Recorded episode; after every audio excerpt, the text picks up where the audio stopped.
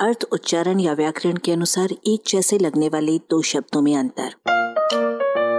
अपनी हिंदी सुधारें। संतोष और संतुष्टि।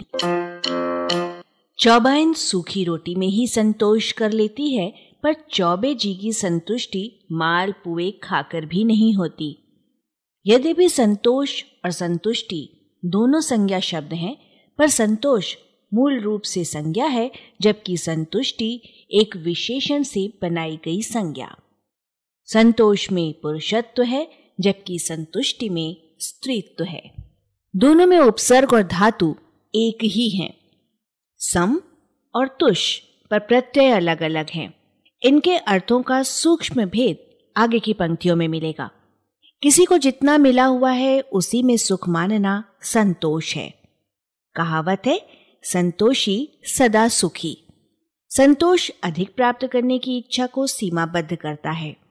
कबीर की वाणी में, जब आवे संतोष धन, तब धन धूरी समान। संतोष व्यक्ति द्वारा स्वयं हासिल की जाने वाली एक सुखकर और सौभाग्य सूचक मानसिक अवस्था है।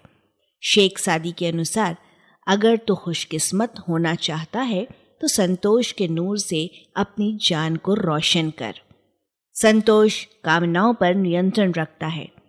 उसमें यदि इच्छा आधी चौथाई भी पूरी हो जाए तो ठीक है, पर उतना भी होना ज़रूरी नहीं है, क्योंकि इच्छा पूरी न होने, बल्कि उसका दमन करने में भी संतोष किया जा सकता है। इस प्रकार संतोष त्याग की चीज़ है। संतुष्टि का त्याग से कोई संबंध नहीं होता, वो इच्छा की पूर्ति के बाद ही मिलती है। अर्थात, वो व्यक्ति के तृप्त हो चुकने के बाद की अवस्था है। उसमें जितना चाहा गया, उतना मिल गया होता है। तोष स्थूलता, आनंद, इच्छा का अभाव, इत्मीनान, धीरज, पसंदगी, शांति, सब्र, हर हाल में प्रसन्नता आदि अर्थों का वाचक है। यदि तोष बराबर सुख माना जाए तो संतोष बराबर बहुत सुख होगा और परितोष बराबर सुख ही सुख होगा।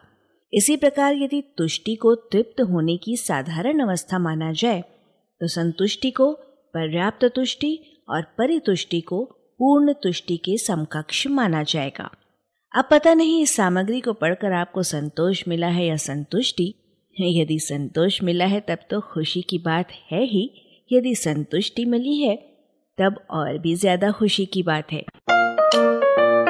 आलेख, भाषाविद डॉक्टर रमेश चंद्र मेहरोत्रा, वाचक स्वर संज्ञा टंडन। अरबा की प्रस्तुति।